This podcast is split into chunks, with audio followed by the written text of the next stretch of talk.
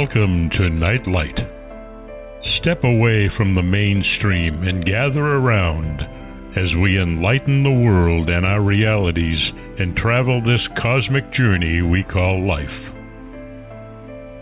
Join us as we share with you and provide that beacon that can guide us all to a better way. Explore with us as we examine a metaphysical montage of spiritual insights covering everything from the mundane to the magical, UFOs to unicorns, and everything in between. This is a time of awakening, of sharing and evolving, of spreading our wings and soaring on the cosmic breath of creation.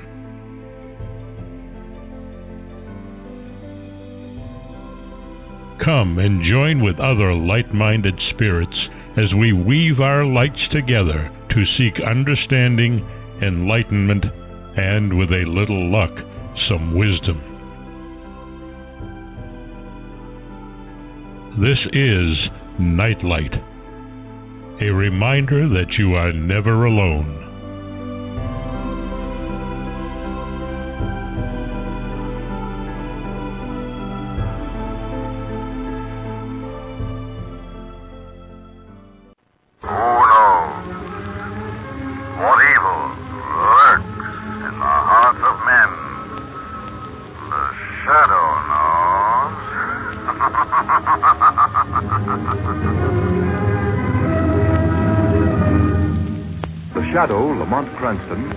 Man of wealth, a student of science, and a master of other people's minds, devotes his life to righting wrongs, protecting the innocent, and punishing the guilty. Cranston is known to the underworld as the Shadow. Never seen, only heard, his true identity is known only to his constant friend and aide, Margot Lane. Today's story Death Stalks the Shadow. Welcome to Nightlight. Thank you for joining us. Hope everyone's having a great week. Uh, we have another uh, new guest uh, with us uh, tonight. Uh, Martin Grams is uh, going to be with us for the next couple hours. Um, I'm sure most of the listeners know that very recognizable introduction to the Shadow Radio show. you know, um, would be a good way to start our exploration of classic TV and radio shows. Um, like I said, Martin Grams is our guest, and he is not letting us forget the shows that were the foundations of late night radio and TV.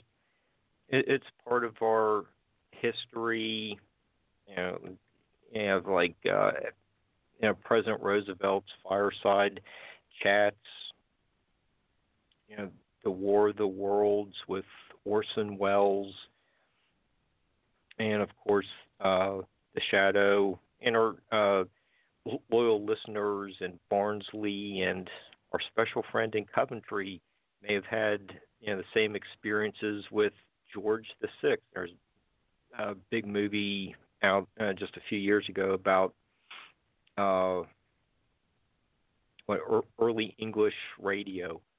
But um, yeah, you know, this was the golden age of radio um, before Nightlight returned it to that status. But uh, you know, we, what we do here on Nightlight is, um, what we say it's it's an extension of the shadow? So we'll explore that topic in just a minute. Um, and here's a little bit about Martin. Uh, he, he, is the author and co author of more than 30 successfully published books, including The Shadow, The Green Hornet, and The Twilight Zone. Martin has written over 500 magazine articles, is a research consultant for a publishing company, and is events coordinator for the Mid Atlantic Nostalgia Convention, an annual nonprofit film festival that benefits children with treatable cancer. Martin is the recipient of numerous awards, including the Rondo Award and the Ray Stanich Award. Um, he, you can uh, learn more about him by going to his website, martingrams.com.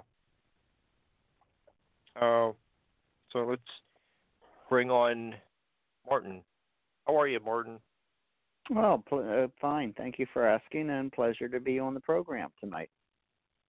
Uh, we, we are glad to have you. Um,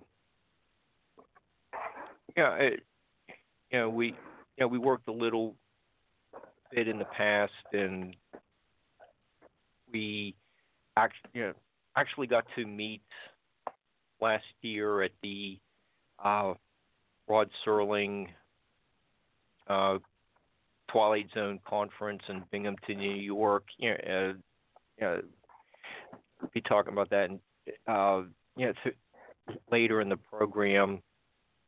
But yeah, when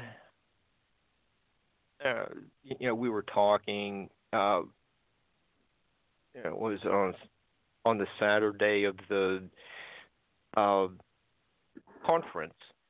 Uh, like you know, we were chatting, you know, in between um, speakers, and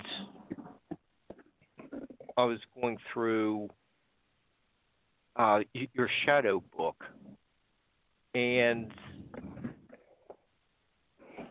you, know, you, you had a, a number of other books there, but you know, I was really drawn to the shadow, and I was you know, just flipping through it, and yeah, it, that's just really a fascinating subject. Uh, it just and you know, Barbara and I kicked around some ideas. Oh, let's play the shadow introduction for the uh, beginning of the show. Um, and then later in the day, yeah, there, there were the actors uh, who um, put on a uh, like a radio performance of like Rod Serling's first uh, radio uh, uh, play. And, you know, it was interesting to see how that was uh, done. Uh, and um, it, it, it just really uh, opened me up, up to you know like the connection between those early days and what what we do now. Uh, you know, the Shadow came out like what almost 90 years ago. What what is it that drew you to write about the Shadow? Oh well, the radio program was a, a kindred spirit to me. I listened to the mm-hmm. program when I was a child, and it was what got me hooked on the old time radio. Um, I thought the show was cool. It took until the 3rd mm-hmm. episode that I realized he was invisible because, you know, I wasn't actually comprehending as a young kid what was going on. And it was an, a crime caper. He was partly a masked vigilante superhero. I say masked because he was technically upside down. I mean, invisible in a sense. So it wasn't like the same old routine where someone else is personally um, you know, in costume like you see in the movies and firing guns mm-hmm. or blazing like he is in the pulps. And over the years, I realized there was very little written about the shadow. And after a while, I realized they were all conflicting with certain information. And I finally just decided I might as well do something and uh, spent about, I'd say, 10 years doing research. An example wow. would be one, one of the sponsors was Goodrich and they are out of Akron, Ohio. So on the way back mm-hmm. from a convention in Columbus, Ohio, I stopped at Akron at the Goodrich Archives, and they had a few files from the corporate office regarding the radio program. And that would be like, say, one out of 60 or 70 archives across the country. That over a period of years, I eventually started putting together magazine articles, and then it branched out into a big book and uh, the one thing I discovered was that radio back then was live. So unless there was a logistic reason, whether it be financial or legal, they never recorded the programs because it costs money and business is all about money.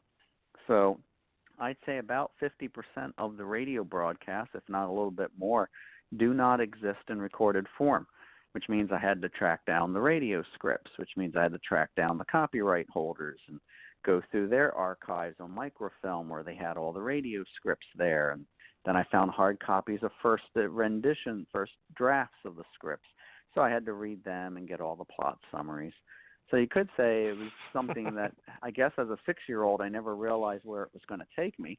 But uh, the completion of the adventure was publishing a 800 page book and documents all the details about the radio crime fighter, the television attempts, and the cliffhanger serial, and other incarnations of the shadow. And then, of course, uh, you know, that was just one of many books, and that's why I'm here tonight with you. But yeah, it got started when I was just a kid, and you never know, you know, if you expose old time radio or old black and white television shows to kids when they're six, seven, and eight years old, you have no idea where that could lead.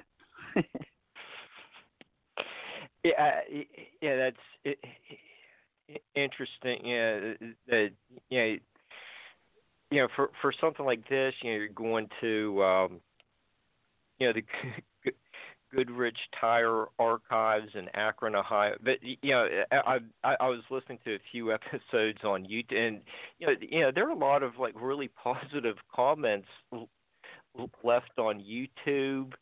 Uh, and you know, there there there are the uh, you know Goodrich Tire uh, you know commercials on there from what like 19 what 38 39 you know and and, and you know that uh, time period. But yeah, it, it, it, you know, you're right, uh, Martin. That you, you don't know where the research is going to take you, and, it just like it, it's picturing go, going to you know, like the corporate offices at Goodrich just doesn't seem to be a logical place to uh, do something like this, but uh, that's that's where it took you. It's it is uh, interesting where these different paths can lead a researcher. But um, you know, one of the things I and and you know really captivated me about your book while I was you know going through you know I said it, it uh you know while one speaker wrapped up and another one was uh setting up his his or her speech was that Orson Welles was the, the original voice of Lamont Cranston how did he you know where did he come from to get that job because it's you know he's a pretty young guy in the late 30s. Correct. Um, he was probably 22, maybe 23 at the time when he took on the assignment. It really was to fund his New York stage plays. He was part of him and John Houseman were putting together what they called Mercury Theater, and they would do innovative stage plays on Broadway and off Broadway. And it was in New York, and sometimes the plays were big hits, critically acclaimed, huge box office, and then other times they were not so critically acclaimed in box office. And to offset the expenses, he would do radio. And he did radio as far back I at least I have been able to document around 1934 or 35 and then the wow. shadow came around the fall of 38 and it was just a quick weekly uh uh money maker where he can come in play the lead make the advertising agencies happy make the sponsors happy um and then go back to the theater in time to do the next stage drama and it helped pay the bills. And one could say he was robbing peter to pay paul or taking a part time job just to make ends meet but in many cases back then it was the only way. He only did one year, and then he did some syndication discs, which is recording them in a studio in advance, and then they put them on disc and send them out to different areas of the country because the sponsor was Blue Coal, and their product would only go as far west as Chicago, as far north as New England, and as far south as Virginia. Nobody bought coal down in Virginia, in Florida, or any of those areas, southern states. So the discs for the syndicated ones, which he did in a studio, are all of them survived because they were pre-recorded, of course. Um, those were sent out various areas of the country. So some areas of the country heard some broadcasts, other areas heard different broadcasts. It's a very fascinating history on how the broadcasting was done, but Orson Welles technically did the first year, and then he decided to, to accidentally panic America and with a Mar- fake Martian broadcast. And the end result was basically he's going to Hollywood because he just got a contract, and in came Bill Johnstone, who was the second actor to play the Shadow, who most people are familiar with as well because he did a pretty good job, and majority of his broadcasts exist in recorded form. okay, and uh, it, you know, like you said, to be uh, beginning of the uh, show, um, it the the, shadow uh, really was just a, a voice that was um, heard by the uh, bad guys, you know, the un- underworld uh, type figures in the uh, e- each ep- ep- episode. Um, you know, what was the shadow um like a, a supernatural type character like we would have a little later on with um like the Superman TV show, and you, know, you get the uh, kryptonite is you know, his weakness, but you know most of the time you know he he's a, uh, able to defeat the bad guys on on that episode, uh, you know, without them knowing about you know his, his secret weakness. Was, was there something like that in the sh- shadows uh, history? Um, not per se. I wouldn't say he had a kryptonite, uh, a weakness. Um, he, as they defined in DC's Watchmen, which was brilliant. Um, the difference between a superhero and a mass vigilante would be that a superhero truly is super. They've got abnormal powers like Superman, Wonder Woman, and so on.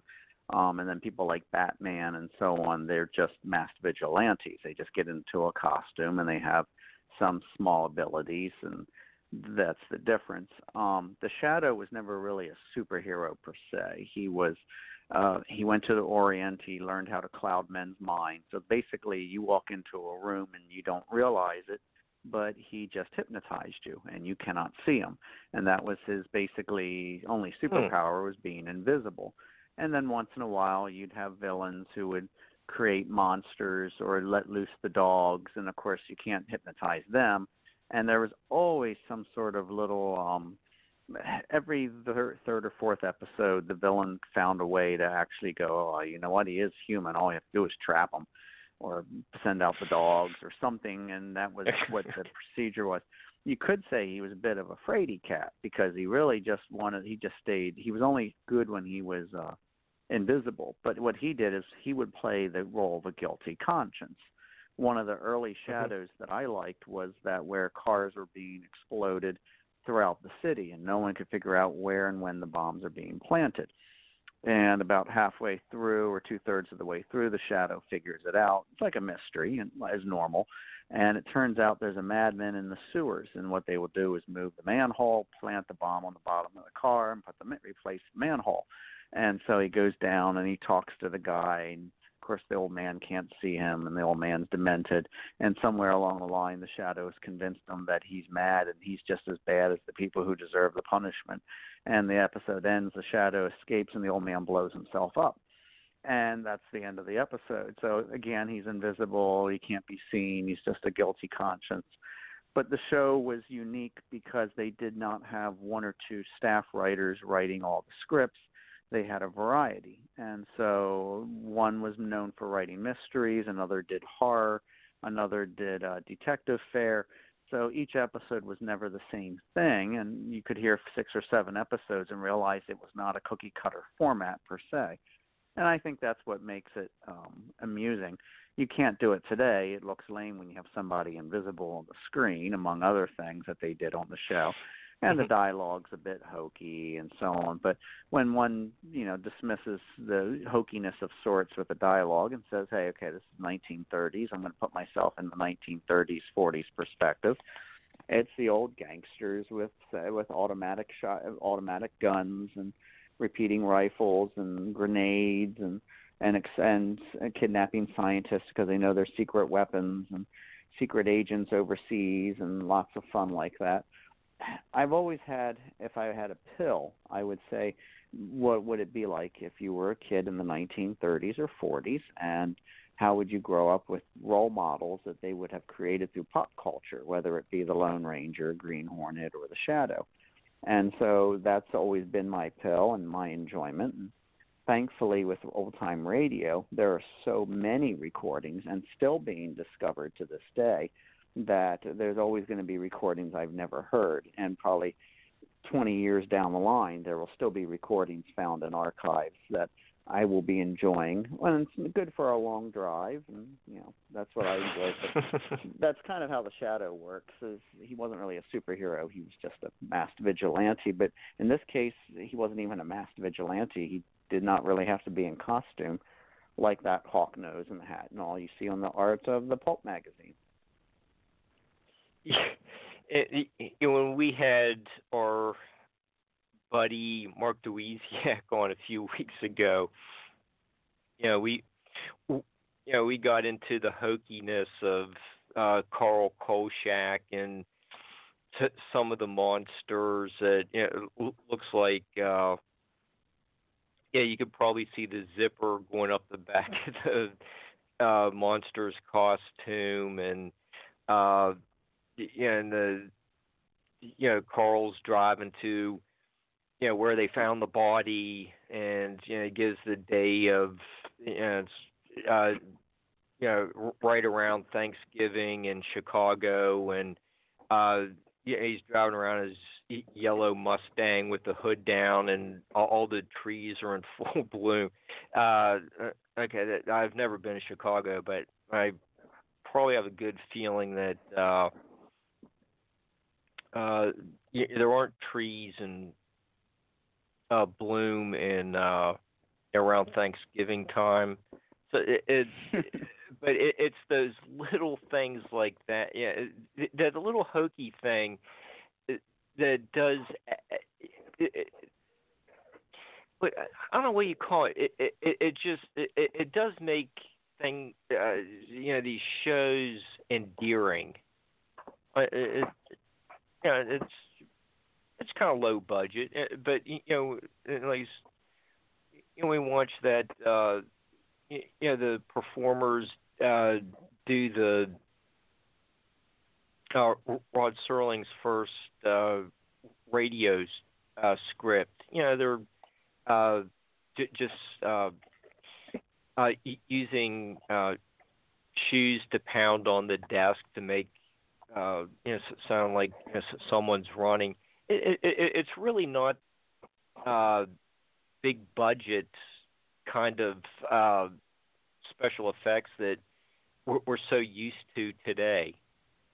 Or just well, di- yeah, different and, medium. And they always they always say today's computer is going to be tomorrow's Atari special effects. The the, the visuals are not going to be as in tune. The defects will come out. Um, same thing with the old movies and TV shows and radio shows. There'll be a little bit of the things that we kind of have to temporarily put aside. A little kid would look at some of them and say, "There's no color," or they'll look at it and say, Oh, look, uh, that's an old car. How can they be driving that? Where's the? Why do they have to go to a payphone? Why is this thing called a party line?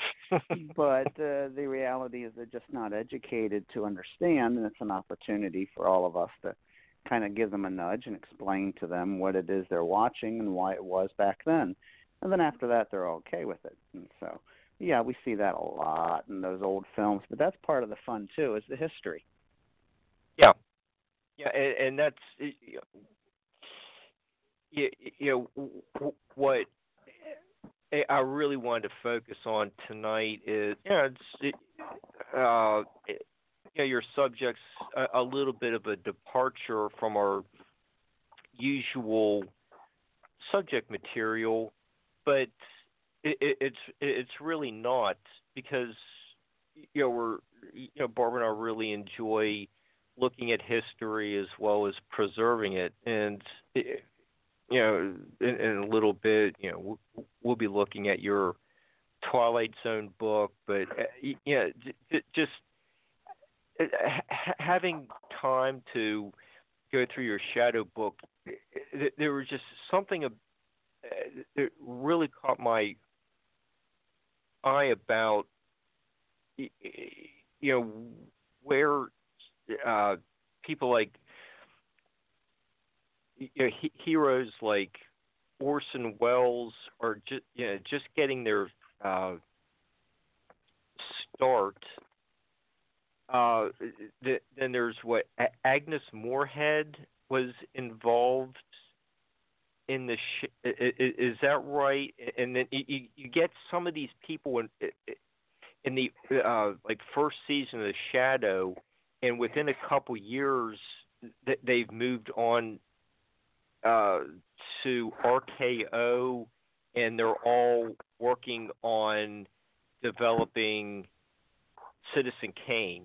I, I, that, yeah, that's uh, just a, a, a, fascinating couple years uh, in Orson Welles' life, and, and yeah, you're documenting that in your in, in your book. And it, it, like, what what was the you know, uh, what's the inside story uh, going from the sh- uh, you know getting the experience from the shadow, the uh, War of the Worlds, and uh, uh, Citizen Kane?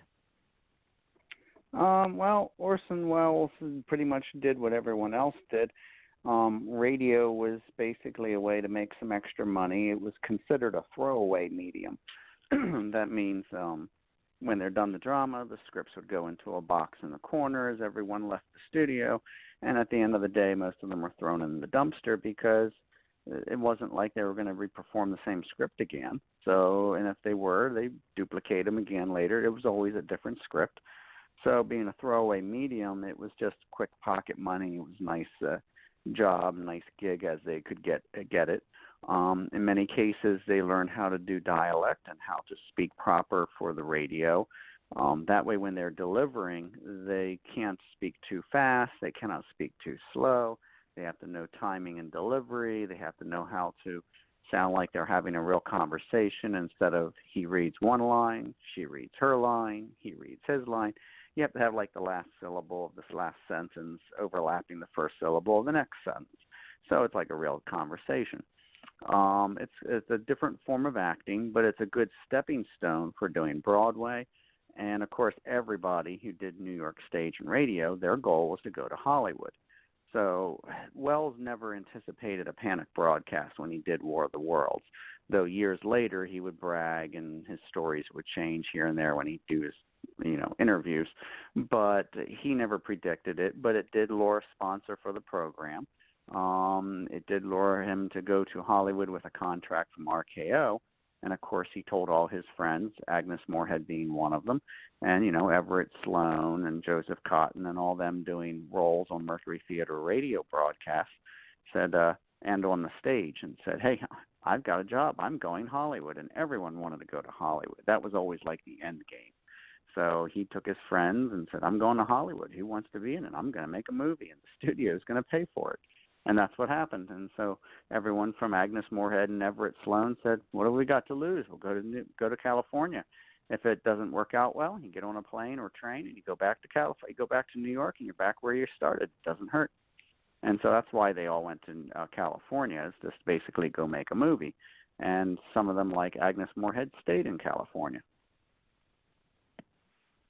Okay, cool. And the, what the the, sh- uh, the Shadow Radio uh, show began what like 1939 and it was actually on for a very long time uh it, what was the longevity of that show I it's like you know, you're doing research at the you know, goodrich archives uh you know, enough to create this 800 page book i, I mean it's like uh yeah there must have been a, a lot of material you found over a uh, about the very long time it was on the air.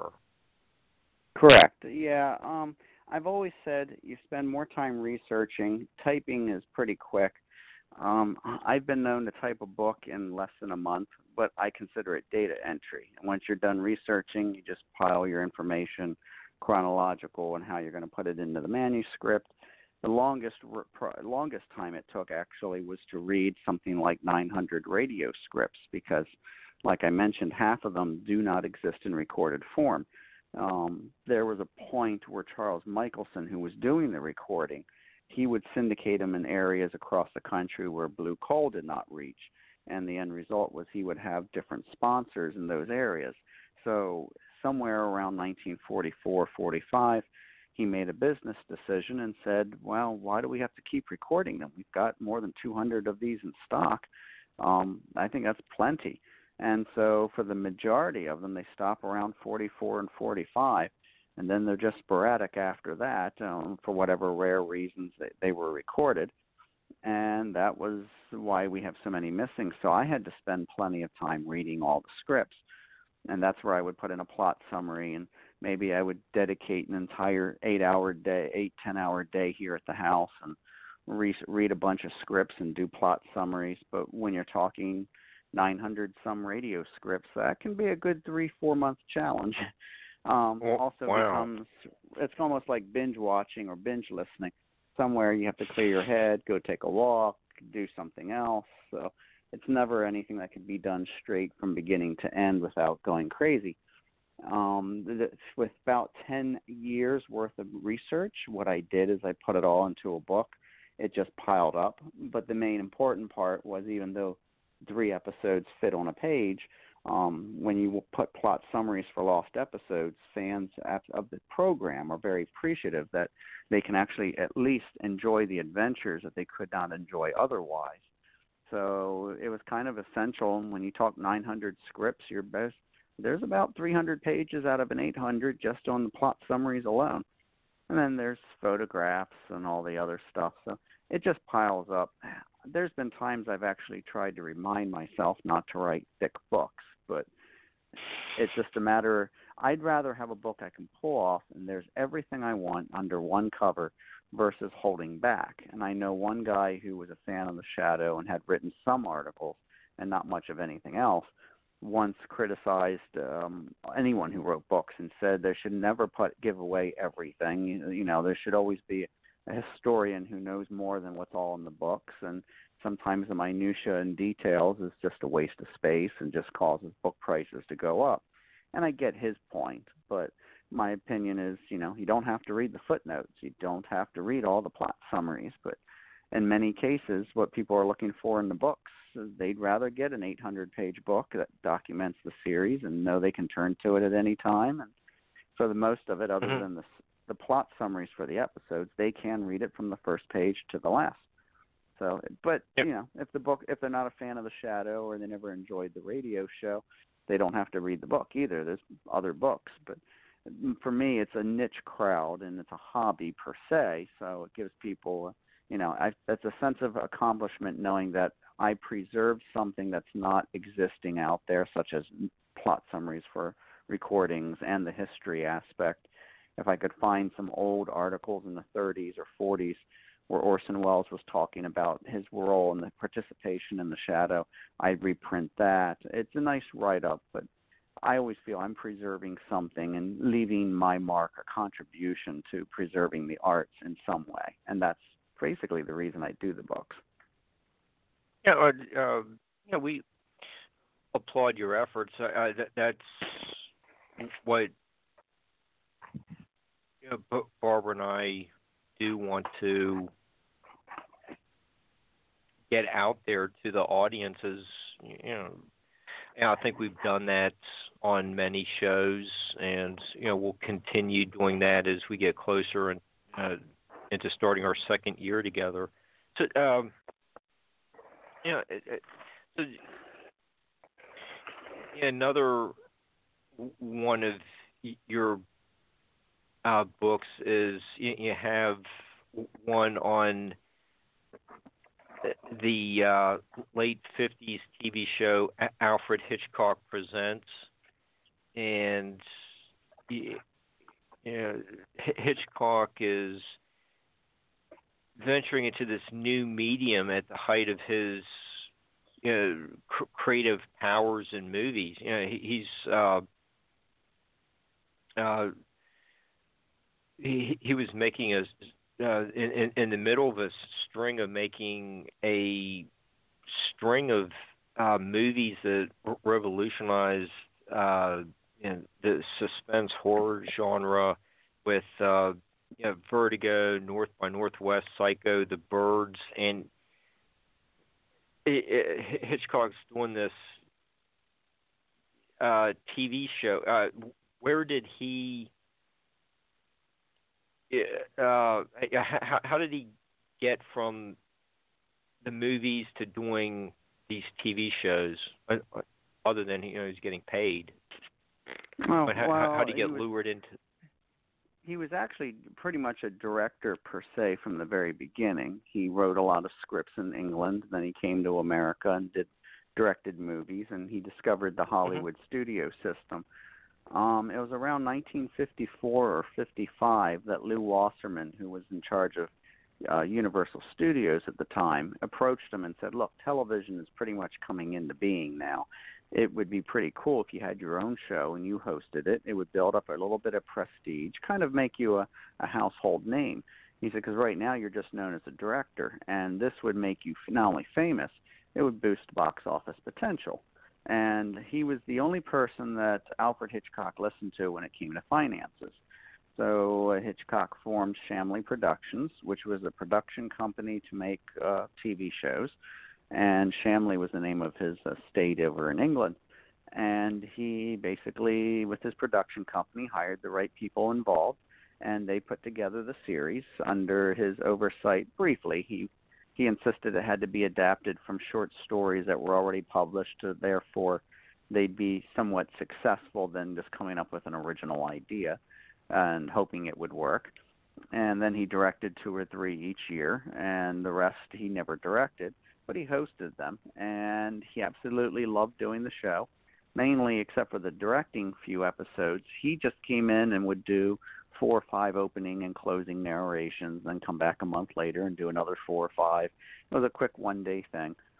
And in the meantime, he made his movies. And Lew Wasserman was correct that over a year or two of the show, and it did not take long, people started wanting to go see the movies directed by Hitchcock, who they see every week on TV. And that was when he became an overnight sensation, not just any old director who was there in Hollywood just doing directing. And he did pretty good with the show and even used his TV crew to make a movie eventually in 1960 called Psycho. So it was on a low budget uh, sense, but he did very, very good financially from that. And I think that set him up for life and a law lifetime contract with Universal Studios, where all his movies after that would uh, come out through Universal. So it was kind of like he got the keys to the kingdom, and instead of disliking the Hollywood studio system, he kind of owned a piece of it. Uh, yeah, that's interesting because uh, I did I didn't realize that um, um, you know for Psycho, uh, he, he he was using a uh, uh, the TV like a uh, you know more of a TV crew to film you know what would be uh, you know probably the grandfather of all slasher movies, but uh, you know, you know, because he, you know, the few mov- or quite a few movies prior to Psycho, like uh, they, they were all colorized, and you know, Psycho is just. Uh, yeah, now that you mention it, it it, it does have uh, more you know, black and white 1950s TV feel to it. Ours, oh yeah, that, that was um, something interesting. Yeah. Yeah, historically looking back, the movie he did before that was uh, North by Northwest, which was a, a three million dollar VistaVision full color adventure film with Cary Grant. And uh, Psycho was inspired because he had seen a couple of these movies like I Was a Teenage Frankenstein and so on that were making huge money. But then he realized it wasn't the money was huge because the budgets were low. And he decided, well, why can't I use my own TV crew this summer between seasons and create a movie? And he did, and then decided I'm going to do something, some things different. Going to kill off the leading lady one third of the way film through. I'm going to have her killed while she's in the shower. It's more of a what they call a psychological thriller, which is more like a mystery with a little bit of a um, bloody sense in, in per se. And this is basically someone who was psychotic and was under the radar, and people didn't catch on to that. And uh, basically, he made a ton of money, and the film did extremely, extremely well. Critics hated him, but then again, he kind of uh, neglected the critics for that film because they like to give away endings, and he said, "No, no, no, you can't do that," and so on.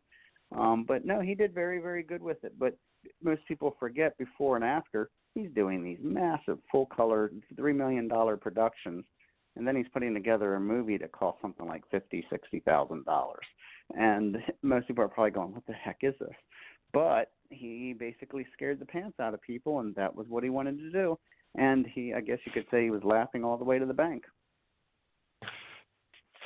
okay and you know martin what do you think is the legacy of the the alfred hitchcock presents show Oh, the television show still uh, today. It's still being sold on DVD, still being aired on TV. Me TV, Antenna TV's airing them. Um, I think even Cozy TV might be now. Um, just in the reruns, the studio is still making money off it. Um, it's it's a po- it's a popular show too because people who've watched it realize you don't have to have hard. There are these cute little mystery stories with a twist ending you know some guy tries to kill the wife and then discovers at the end that there's a twist surprise to it or uh you know a practical joke goes afoul and they're little grisly stories but they were quite fun and they were above average and so um yeah they still hold up to this day just like twilight zone and many other programs so they're still just as popular. Uh, they may not have as many fan clubs or merchandise but i would say alfred hitchcock presents is still just as popular. In fact, I think the last three years, when it was called Alfred Hitchcock Hour and it extended to an hour in length, um, that's getting ready to come out commercially on DVD, I think, this Christmas, which basically shows you that even up to this point, where DVD sales are diminishing over time because people are doing more streaming, um, they're still willing to put it out because they know there's a market for it. And speaking of uh, you know, the Twilight Zone and Alfred Hitchcock uh, introducing the topic of the show. Uh, you know, we have to get a little bit into you know one of your passions as well as mine. I know uh, you know Barbara's a big Twilight Zone fan as well. and you know we you know we've had you know I said you know Mark Dawidziak and, and uh, Nick Parisi uh, as guests, and you know, Nick was on uh, you know just a couple days before his um, Dimensions of Imagination book uh, came out, but yeah, as you know, we get into you know, like the 1959 time period. You know, Hitchcock and Rod Serling are uh, you, you know, become the faces of these. Uh, you know, what, what's going to become just classic TV series, and you know, yeah, they're doing these introductions. Uh, can, can you tell us a little bit about any of the similarities or contrasts that the uh, Hitchcock and Rod took in introducing the episode for that evening? Um, yeah, it was kind of a simple hosting chore, which I've always believed was a carryover from the old radio shows where you had a radio host, whether it be an old witch, Nancy of Salem, which was for the witch's tale, or the old man in the hermit's cave. Um, I always believed that it was basically they just needed a host to open and close the broadcast. Um, for Rod Serling, the narration in the beginning, and then of course his on-screen intros was really just to introduce the scenario. Sometimes he gave the explanation to what you just saw and what you will continue to see for the rest of the broadcast. Other times he would just introduce the name of the person, where they're located, kind of creating what they would do in stage work, which was the name of the character, the situation, um, location, and the date if it's in the far future or in the past. And Hitchcock, on the other hand, did a different type of narration. He liked to make fun of the sponsors.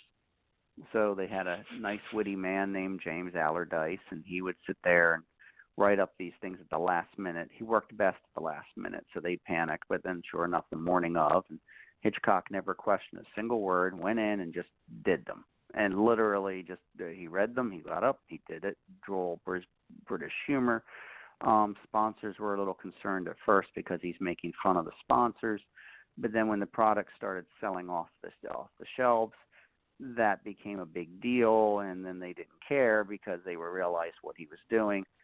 Um, he credited that to like an old car salesman who on TV would joke about the car and say, "Oh, the tires won't puncture because they're filled with cement, and uh, you know it's a real honey, it's dripping oil." and uh, he always said that was the mechanic who sold more cars. And in reality, it was not taken very well in other countries. So Hitchcock, believe it or not, for at least a few seasons in the early years, recorded four different openings. He could speak French and German. So he'd do one in England making fun of Americans instead of the products, and then he would do it again in French and then again in Germany so that when the show aired in those countries, there'd be a different opening and closing and uh, that was basically Hitchcock's uh, rendition. But a lot of programs still to this day have their own narration to introduce anthology series. Yeah, and, and you know Hitchcock and Rod just had those very distinctive voice. Well, and you know uh, we you know we could also include Orson Welles. Uh, uh, too in this, but all you know all all all of them had that just unique voice that you, knew who they were, and you know you still know who they are today. Uh, uh, oh yes, Ors- Orson Welles knew how to do delivery. That I will give. He could give the right pauses and mannerisms and I think every host has their own mannerisms, and those go over very well with the audience. Um, it, ironically, Hitchcock, I mean, sorry, uh, Orson Welles, at brief time wanted, uh, sorry, um, Rod Serling for a brief time wanted Orson Welles to do the opening and narrations, but then Welles declined, and mm-hmm. then he tried to get Westbrook Van Voorhis, who did the first unaired pilot, and then that was too expensive, and Serling finally said, "I'll keep the budget down. I'll do it." And then, beginning the third, second, or for the second season, he would start appearing on the screen. So a lot of times they did it out of necessity and not just out of uh, um, what was became now uh, primal characteristic of the program. And you, you know, Martin, um, I do have your uh, Twilight Zone book, and it's the Twilight Zone unlocking the door to a television classic. Um, you have a forward by George Clayton Johnson. Uh, who, who is he, and how did you get the forward? Get him to do the forward. Oh well, uh, George Clayton Johnson was a fantasy science fiction writer. He was part of a group that used to come up with different stories and write stories in California. They'd have meetings once every two or three weeks, and it was a little club in group.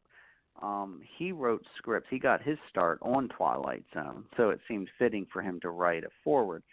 And I did not approach him originally. I was talking to him about the book and that I was putting together a book on the show, and then he said, "Oh, I'd love to write a forward. I've always come up with this great idea where I could write a a letter to Rod Serling, who's up there in heaven, and just tell him, hey, Rod, I know you're reading this, and this is what's the, the great stuff that's come along since then. Thank you very much." And he then kind of kept coming up with this another bizarre idea and another bizarre idea. Then he went back to the first idea, and then I just realized eventually he wanted to write the forward, so I said, "Yeah, yeah, I'll give you a spot." And he did, and very nice guy, but he wrote the forward because he was involved with it. Sometimes forwards are nice just to get somebody's name on the cover. You know, like let's say you write a book about a horror show. Stephen King could rave that it's one of the best horror shows ever done on TV, but to get him right. to write a forward, he knows it just means his name's on the cover. It's going to sell additional books for me, George Clayton Johnson's name is not Stephen King, but it was just one of those mm, tributes he wanted to give to Rod, and I thought this would be a perfect opportunity, and why not? So it, that's how that uh, entered uh, forward came out. So that very few books that I've done have a forward for them, but that one did, just because it was more of a gift to George, so he, George could give a gift to Rod Serling.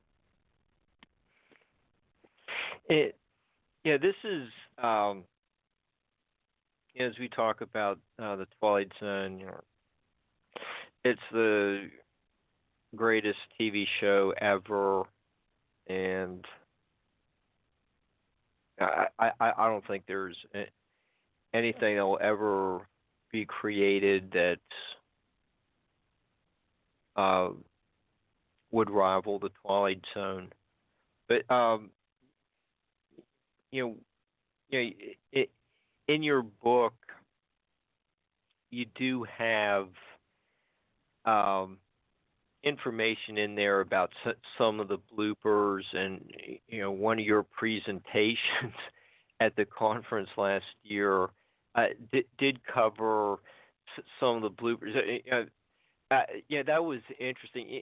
You know, maybe spend a little bit of time just to, to talking about. Uh, okay, so uh, you know we've already looked at some of the uh, what do you say corniness of uh, some of these uh, early shows, but yeah, it, okay, we're all we're all like that. You know, Barbara and I are uh, goofy at times, but yeah, there's something yeah, far more respectable. But you know, there are some of those like uh, you know little uh, mistakes that happen, or you know repetition of uh, you know like the uh, same posters.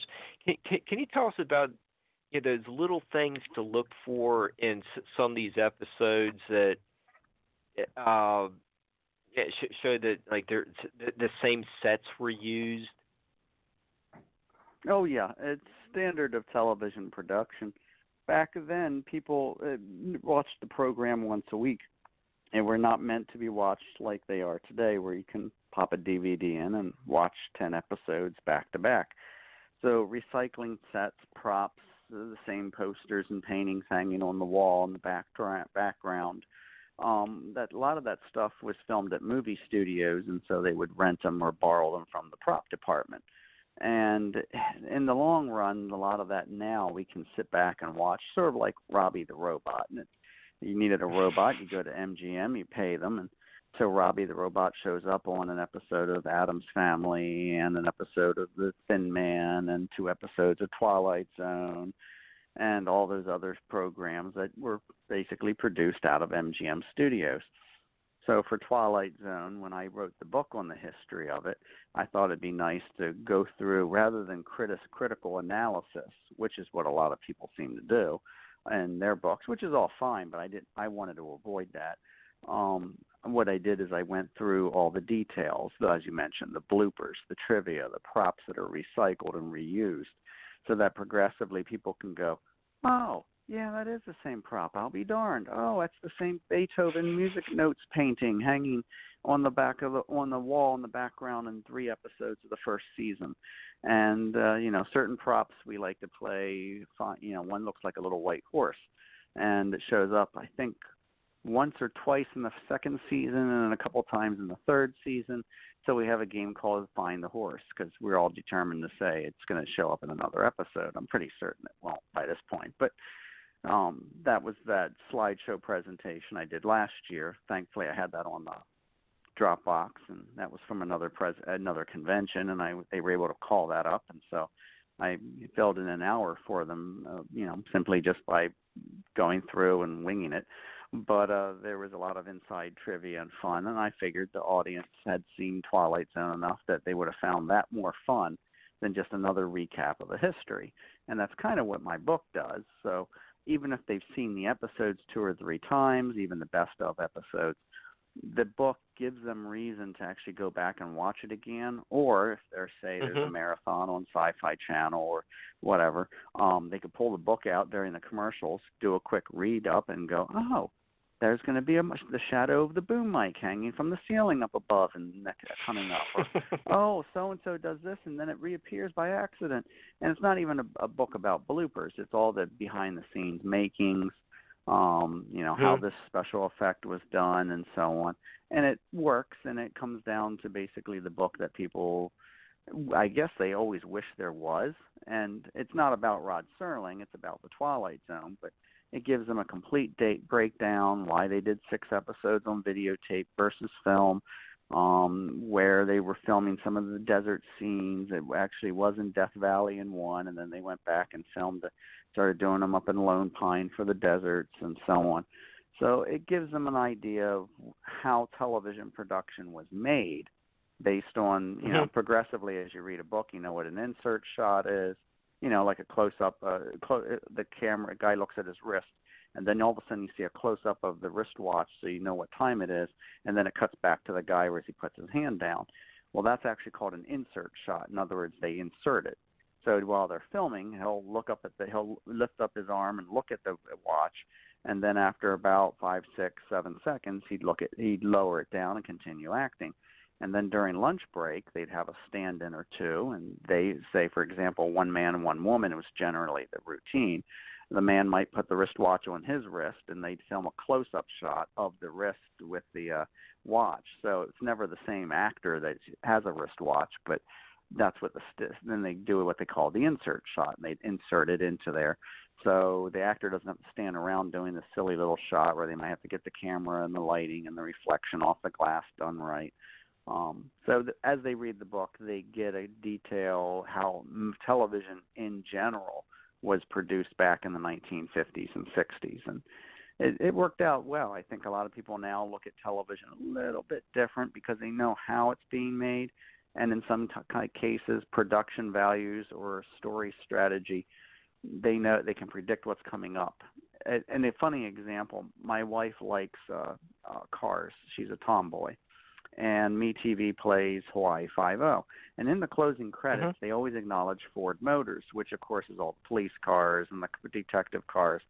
And then whenever there's a car chase and the bad guys are trying to flee, my wife will go, "That car is going to go over the cliff and go explode." I said, "How do you know?" She goes, "It's not a Ford." And sure enough, that villain's car will go over the cliff like, you know, two minutes later in the car chase and explode and break up because Ford was the sponsor, so they don't want their cars going up and getting destroyed. And uh I it's like I said, you just once you know how television's production kicks in, you kind of know what's coming up next. yeah, and yeah, I think that's one of the you know uh, points of the first hour of the show is you know we're just getting a lot of these uh, behind the scenes type of uh, stories that uh, I you know that that that was how things were done at that time. You know the uh, it is so, sometimes you know it's just done uh, because of the low budget.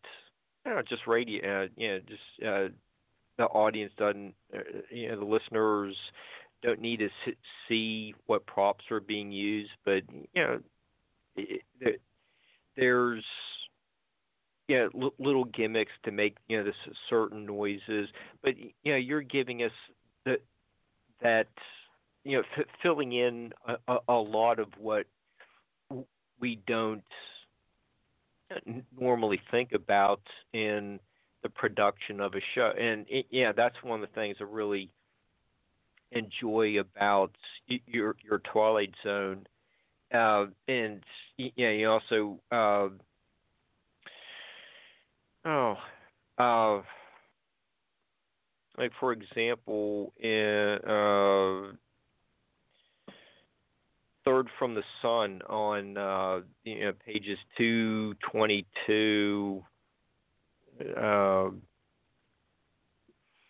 or 226. Uh, it, you know, you have a little trivia question there about um, right. Um, the same props appear in the opening scenes in the background of the control room in the next Twilight Zone episode, I shot an arrow into the air inside the Rex spaceship in People Are Like All Over in the laboratory in in his image.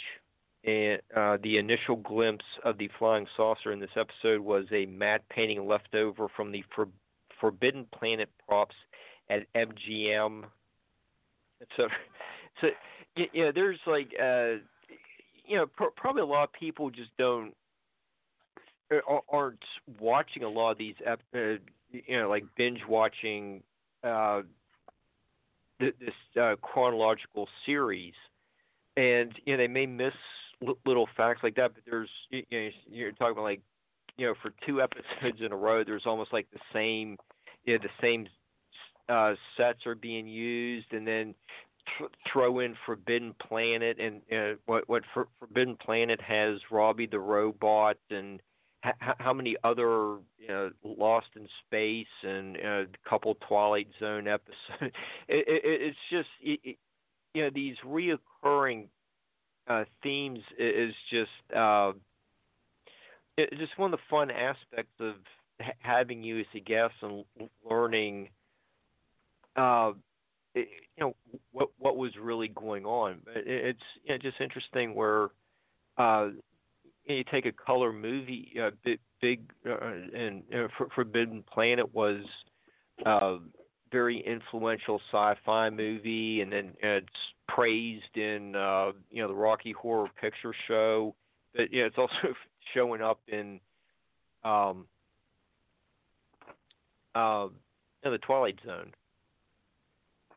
Correct. Yeah, and that's part of the fun of watch rewatching the episodes again for those who are big fans of the series. So, um, you know, some shows like Twilight Zone are timeless, and people will watch them again and again over the years. Um, some get so fanatical they want to know every aspect and they want to digest and eat up all that mm-hmm. tidbits of material. And I, to me, it's fun if someone can bring one up I did not know. Um, but it's nice also that people can discover how the episodes were made, how this what the original twist mm-hmm. ending was supposed to be before it was revised because of production. All the little fun stuff there that you know it's it's it's good for further deeper study. I always say uh, um, there's usually can be two books on particular TV shows or radio shows. One would be critical analysis, and that's just somebody who watches them and then writes up an opinion and or basically spawning debate. And then the other would be uh, the history of, and depends on how detailed they want to get into it. And that's tracking down all the cast and crew, finding interviews of cast and crew from before that who you know are no longer with us so we can get more detail about how this special effect was made and how that scene was done an interesting one my uh my um father-in-law the episode you mentioned third from the sun is the one where the whole time you think it takes place on earth but there's always these little tiny differences that you don't realize. So it was the, the trick for the producers was how do you make an episode that you would never think it's on an alien planet so you cannot give the dead giveaway but when it's all over you go oh yeah you know what? I don't think that was earth. So they had to do it just right and the car actually you never see wheels spinning and you kind of hear jet engines as it's moving and the camera was tilted. I knew it what the car was something odd so my father-in-law looked at it and he said it's modified. Looks like a george barris. And i said okay well that's a start. Then i found george barris's website sent him a youtube link through the uh, uh email and said take a look. Let me know if this is your car. Someone said it might be and uh, he responded back personally by email and said i'll be darned they used one of my cars off the set, and he said it must have been filmed at MGM, which it was. He goes, "That's called the Blue Danube," and I wrote that. I did that car for the as like a 10 years into the future car. He said for the movie The Time Machine, and he goes, "That must have been 1960 because I got my cars back when they hmm. were done filming." Turns out they just snuck on the lot, grabbed the car, and used it without his permission, and he didn't even know until now but uh, it was one of those scenarios that ah, there's a little trivia. It's one of the cars that was from a time machine. So, like I said, there's always going to be little snippets here and there, but that's part of it. For me, as a researcher historian, that's fun digging those kind of trivia and tidbits up. Um, mm-hmm. I don't know about for the people who enjoy reading them. It's just a, oh, that's an interesting little story. If they thought listening to this was kind of interesting and amusing, imagine you know 800 page book about the subject. Well, it it, it is uh, j- just uh, chock full of you know, just all kinds of uh, you know like the uh, production costs, you know, just like how, how the show is made, and you know you, you don't spare a- any details about all the actors, actresses, uh, costs. Whereas film, it, it's you know. Uh, you document the history of the series uh, very masterfully. And uh, uh, you know, since you know we have what, approaching uh, 50 minutes left in the show, um, you know, Martin said he'd be interested in doing a CD giveaway and we're going to have to come up with a. Uh, uh, you know, Martin, do you want to explain the, the gift? And I think we're going to have, uh, you know, someone who wants to call in.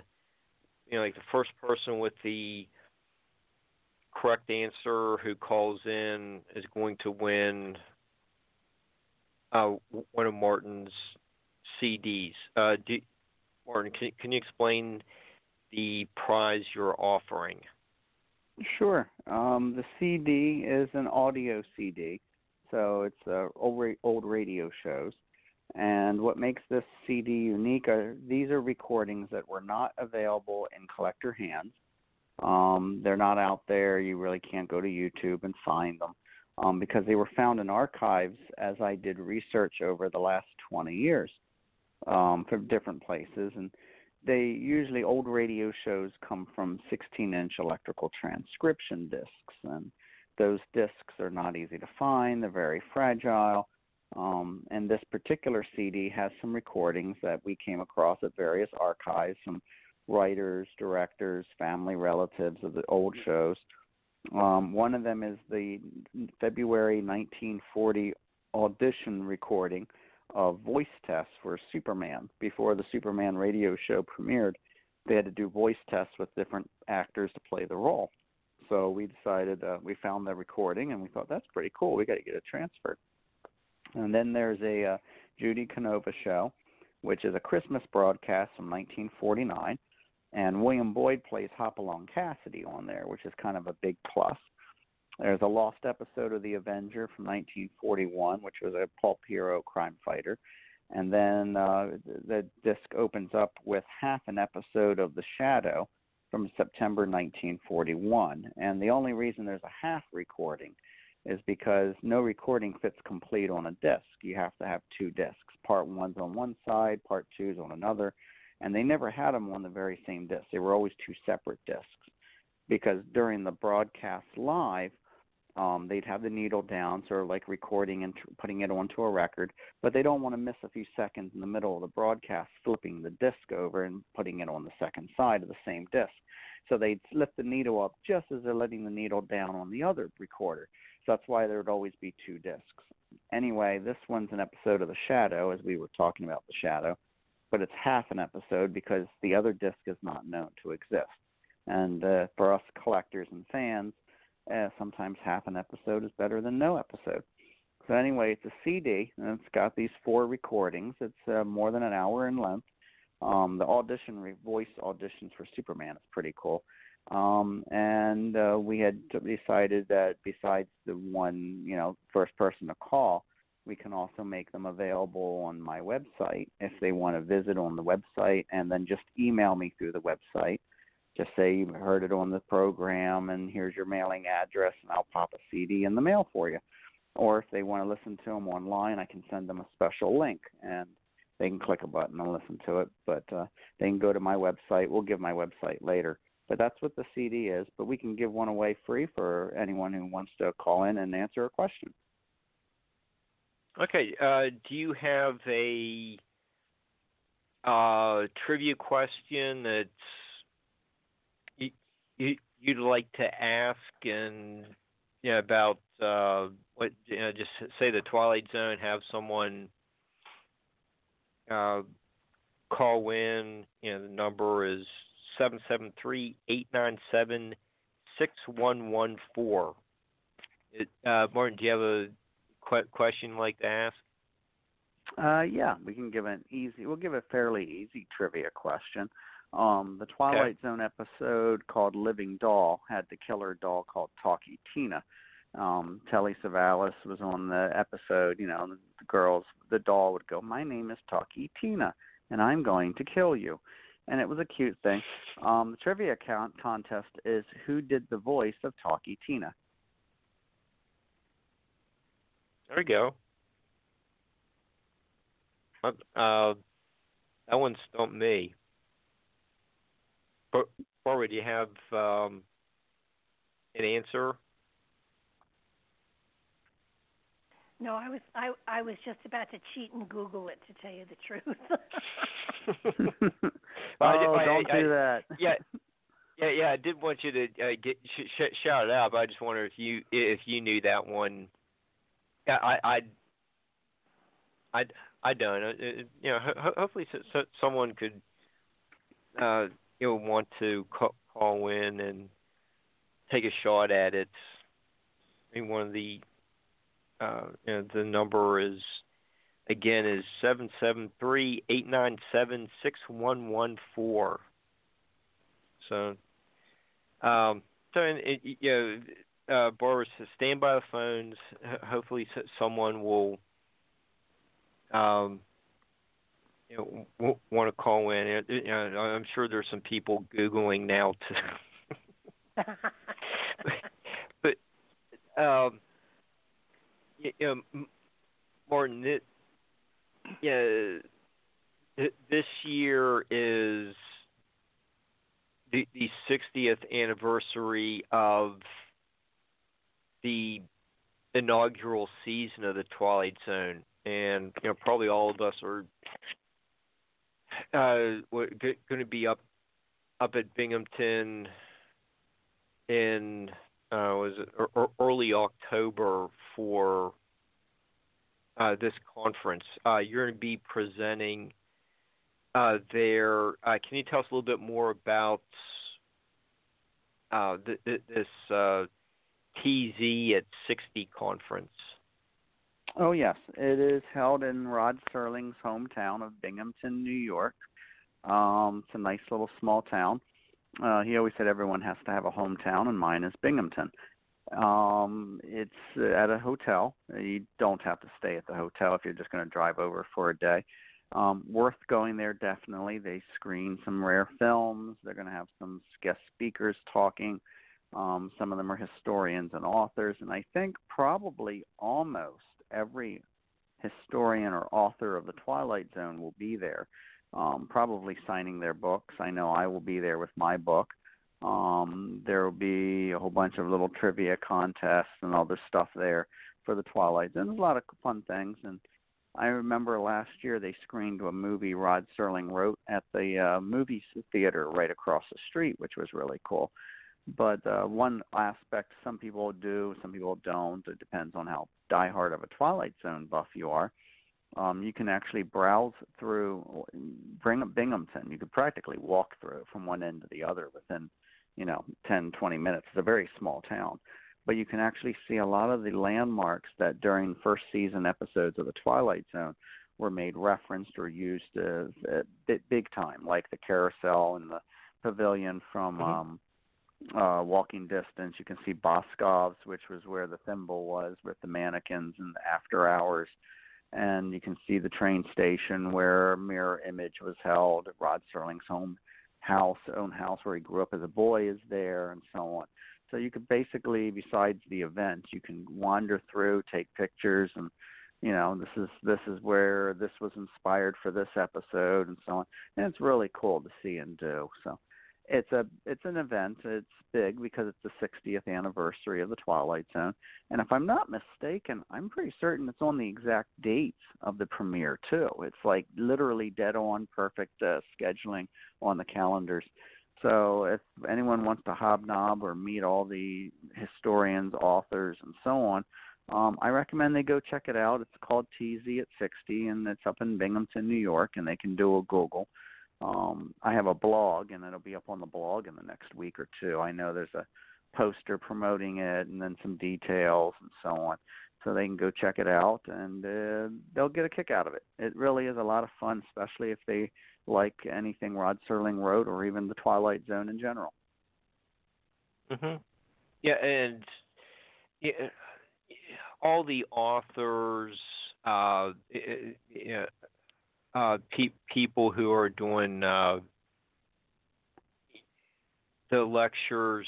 Uh, uh, you know, they're all uh, you know really good people, fun. Uh, it, it, you know, just last, last year was just um,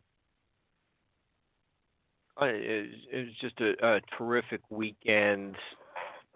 You know, you know, we all had had a really good time. You know, you know, there's uh, Mike Pfeiffer and his um, you know the Rod Serling archive at the Bundy Museum, and you know last year and uh, Serling uh, was there, and you know that was real a treat to meet her, and you know and she she's just this like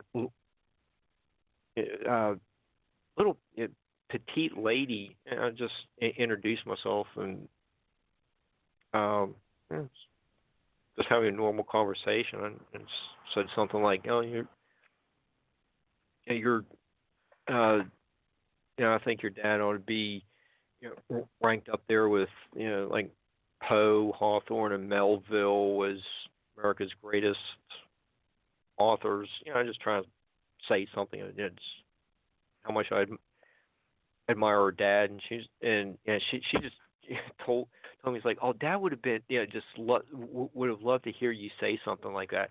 It, and I was like, oh my gosh, I, I just can't believe. It, yeah, I just heard, heard that from you know, Rod's daughter, and it's like, wow. Uh, I was just, I just like really intimidated by her. but yeah, she she yeah that was that was a uh, really fond memory uh, of uh, being there, and I, you know, plan on being being there again. You know, Barbara, we're gonna have to come over. Do you have any callers yet? No callers yet, but you know, you're talking about one of my favorite shows, which is, of course is Twilight Zone, but but also Car 54. Where are you? was also one of my favorite shows, as as well as you know Paladin and and some of the others. And you know it it's a it's a you're you're talking about it, it's kind of like a it, it's it's an archive of history that that so many people unfortunately didn't get a chance to enjoy because I can remember listening to the radio and listening to gosh Fibber McGee and Molly and and the Shadow and some of the other um I mean that's where soap operas started even on on radio and it, it's a time frame that um it, it you know they seem simple and yet they had to they had to have such concise writing to keep everything into a short period of time and when you when you look at mm-hmm. movies and stuff today and it takes i don't know 2 3 hours to develop a thought or an idea and they did it in half an hour and and not really half an hour because they had commercials they had to to work around. And the writing was spectacular on so many of these. Just my thought. Oh yeah and uh, there's a lot of those that I find uh, very enjoyable.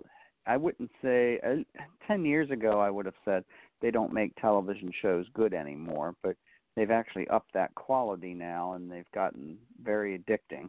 But uh, some of the best television is the old television shows and it's nice to know that there are places like Me TV that still air them and people i'm mm-hmm. not the only one that will go through the archives and document shows like car 54 and have gun will travel and the green hornet and so on and uh, put together books on the history of those shows and how it all works out and it looks it works out good and apparently a lot of fans there's enough fans and a fan base out there that authors can keep writing books about them and doing research and keep digging that stuff up well the the wonderful thing about it is so much of the stuff today becomes politically oriented. And that stuff wasn't. It was pure trauma, it was pure comedy. There was no politics or religion or anything. It was just, it was pure entertainment. And you know, you're not getting that so much anymore these days. Everybody has a comment. Yeah, well, it's, uh, I've always believed that a social commentary is lacking in today's television shows. Um, back then, you had heroes to aspire. Today, we have anti-heroes. You know, the the soccer mom that sells drugs to the school teacher who makes who creates meth and sells it on the street. And they make characters that you actually root for, and you don't want to see get busted and in trouble. And it's kind of like a different society these days, which is a bit sad, but I guess that's just the way it works. But to back then they were heroes that would you know they chose what was morally right and wrong and so mm-hmm. that's the way i like my shows more so. And they don't do that today sadly. No i one of my favorite shows was um you were there with um was it edward r murrow i forget who who hosted it. But he took i think it was murrow yeah. Yeah he took you back into historical events and you know you were a reporter talking to people around the assassination of Lincoln or you know any number of things that happened in the past and it was fascinating and it was well done oh yes I, I uh, you are you are there they used to play them in school and so the kids could actually witness what looks like a live um, newscast where the reporter will go around mm-hmm. with a microphone and interview as the historic events occurred. And it was a better way to educate kids and to have someone tell them and then hope the kids can remember by teaching. It was easier for them to see it via television or a short film. Oh, yeah. Yeah. but I think my favorite two um, Twilight Zones were um, the one that um, To Serve Man I I mean I I remember I yeah. love that one, and and the one with the soda fountain guy who they were talking about aliens, and you know the guy was saying they didn't exist, and the the guy behind the soda fountain was you know saying, well, you never know. And then the guy leaves, and he takes his hat off, and there's a third eye under his hat. I mean, they they did wonderful, wonderful shows, and they were totally entertaining. Yeah, and I always said shows like The Twilight Zone can hold people's attention, but it's also timeless. Um, I remember I was in a Starbucks once and I was talking to somebody, and I just happened to mention Twilight Zone, and a bunch of the young kids, and they're all probably college at best. Um, the, these young kids actually were all thrilled over just knowing that, oh, Twilight Zone, I like Twilight Zone and I credit that up, chalk that up not just to how good it is, but also the fact that to this day it is still being aired on television, which is how they got exposed to it. But even they think Twilight Zone is cool, and they must have because if they got hooked on two or three episodes, they went and watched a whole bunch more. So they oh, yeah? knew what that was by name. And so some of these programs you know, people talk about Game of Thrones being the big deal of this year and so on, but the show went off the air. Let's see if that's still the buzz 20 years from now versus so many other programs that come around. But Twilight Zone will still always be a favorite. Oh, absolutely. I don't know, but there were Yeah, still it- some it- others that, and and with Hopalong Cassidy, how could you forget that? You know, I don't remember any episodes, but I do remember Hopalong Cassidy. Well, that was one of my favorite cowboy actors, but um again, that's on the uh, bonus CD that we're giving away. That's on the uh, Judy Canova show from December 24, 1949, which means on Christmas Eve, live radio. He was in the studio playing the role of Hopalong Cassidy to promote the franchise he had just bought historically. He had just bought the whole franchise and owned it right before that and was getting ready to have his own radio show on the air. So he was trying to heavily keep up the name of uh, Hopalong Cassidy and was producing his own movies at the time and pretty much uh, he was kind of I guess you could say he had no money at the, by that point because he invested every penny he could to make the movies and buy the franchise and end result is he died a very very very wealthy man. It is amazing. Yeah, it, it, it's just it, re- really fun. It, it's been been a fun uh, ninety minutes so, far, and and we still have some uh, other material to get into for the next thir- last thirty minutes. But it, it yeah, just you know, the longevity of, of these show, uh, uh, even though they're in reruns now, it, it's just that that doing something right that has kept a show alive for 60 years or you know, 50 years for Star Trek. Uh, yeah, there's just that that touchstone element to uh, uh, all these di- different radio and TV shows we've spoken about. You know, uh, what the Shadow is on for uh, over 20 years, but you know, I'm sure so many, yeah, a, a large percentage of our listeners knew, you know, the um, menacing laugh at the uh, during the intro.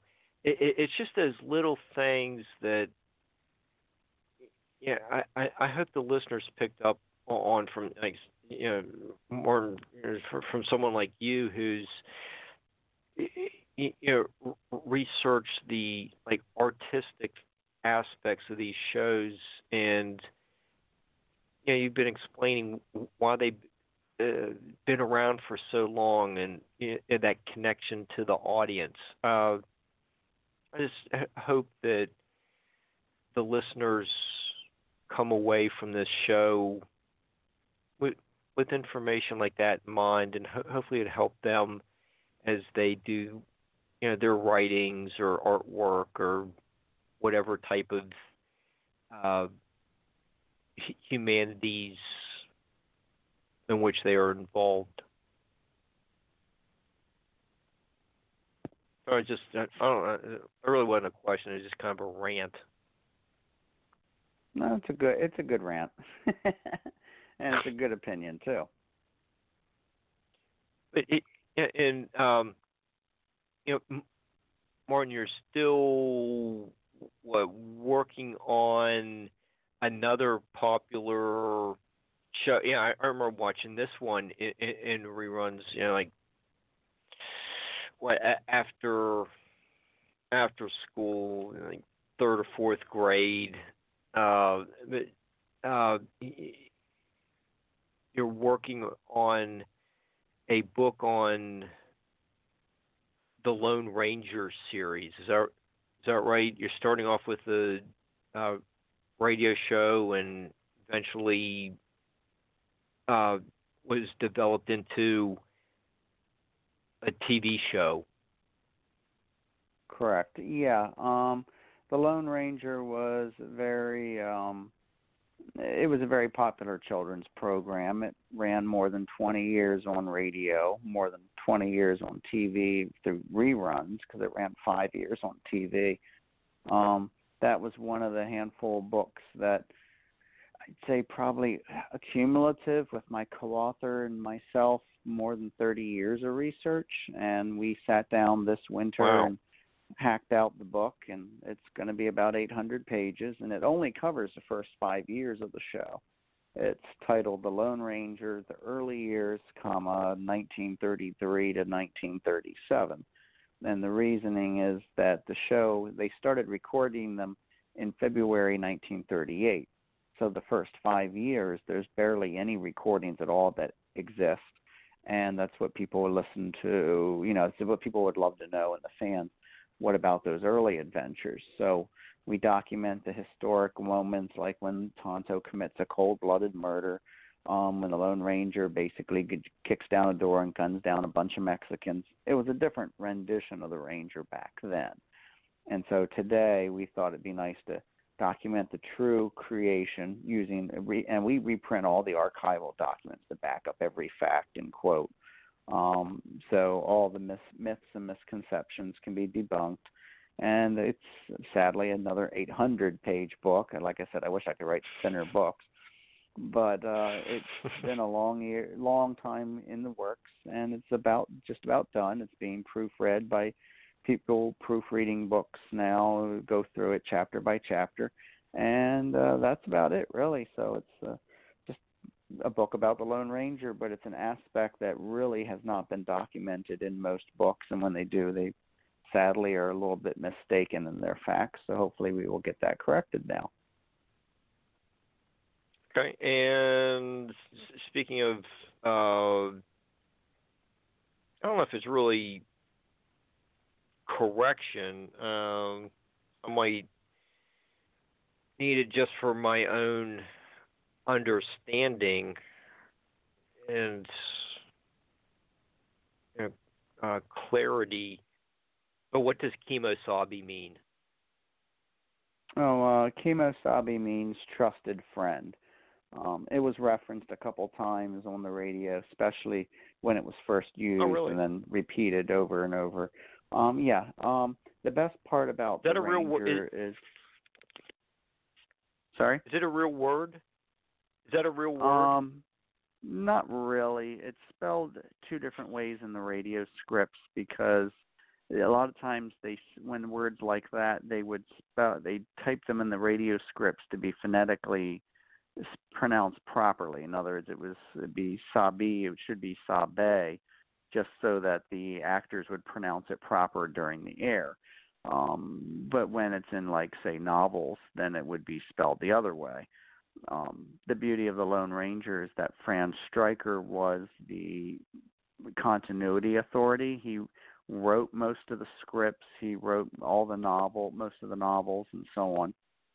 And the end result was he was able to maintain a continuity. So when there'd be a reference that Tonto was from the Potawatomi tribe, which was up in Michigan at that time, um, mm-hmm. It was referenced at least three times during the 22 years it was on the air, but of course always accurately because uh, basically anything continuity was always left to uh, Fran Striker in case in those later years when other writers came into play and started writing radio scripts and Fran Striker was story editor, it was known that you could not change the lore or do anything like that because that was always up to Striker.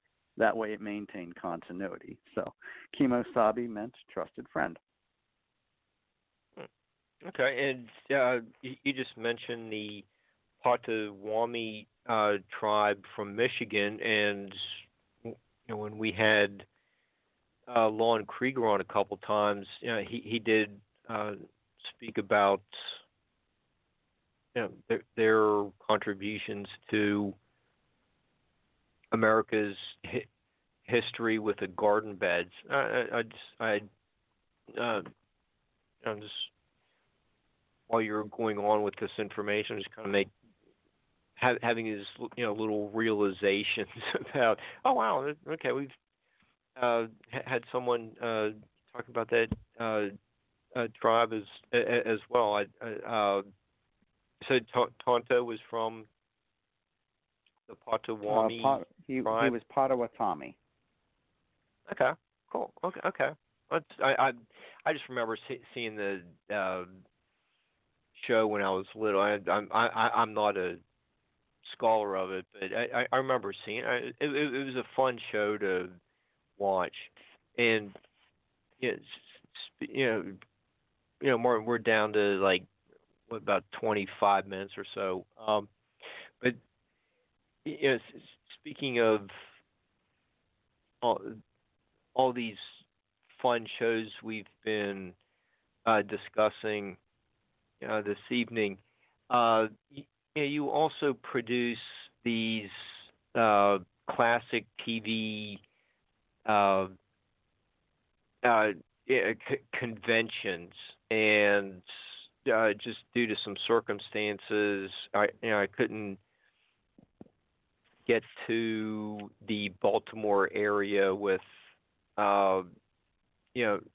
Mike and Kenny, um, but you know what you know you have you know, you know these uh, conferences with you, you had Mary Ann. Uh, was that last year? And uh, you know, she was about three years ago, I think. Uh, okay, and yeah, you have a, a lot of you know really big well you know Dawn Wells and you know uh, Mary Ann from Gilligan's Island, but um, yeah, yeah, you have numerous uh, you know, people talking about their uh, uh, work on these TV shows that all of us grew up watching, and you know, you're doing the same thing again this year. Can, you know, can, can you tell us a little bit about uh, the, the conference you're producing this year? Sure. It's a three-day film festival. It's a nonprofit. It helps benefit children with treatable cancer. So what we do is we bring in a bunch of Hollywood celebrities, sometimes TV stars, and basically it's kind of like a a film festival really. We we have movies playing 24 hours a day. We have slideshow seminars from nine or nine thirty in the morning till about nine o'clock at night, and then we play a special movie screening. An example would be uh, this year we're playing The Man with the Golden Gun, it's a James Bond film, but both Bond girls from that film is actually going to be at the convention this year. So it seemed fitting for them to introduce the movie, you know, talk about being Bond girls and their screen careers before we screen the movie. And then another night we have Russ Tamblyn and George Chakiris, who was um, the leader of the Jets and the Sharks in West Side Story, the musical. So they'll introduce the film and they'll talk about their careers and so on as well it's kind of like a fun interactive event. There's uh, about 200 and some vendors selling old vintage memorabilia, and then of course, as you were mentioning, there's usually about uh, 15, 16 Hollywood celebrities and actors, screenwriters, directors, and so on. And they just sit there and they sign autographs and again raise money for charity. So it's a big event. It's grown. I think last year we hit past 4,000 people. Um, we even have the Baltimore police wandering around just to make maintain security. It's gotten to be that big, um, and it's a big event, and it's a wow. good event, and it helps for a good cause. Mm-hmm. And um, is there's you have a website for that they want to look into uh, uh, the, the, the dates and directions. Uh, can can you give us the website for your sure. uh, classic TV show? Event, yeah, it's called the Mid Atlantic Nostalgia Convention.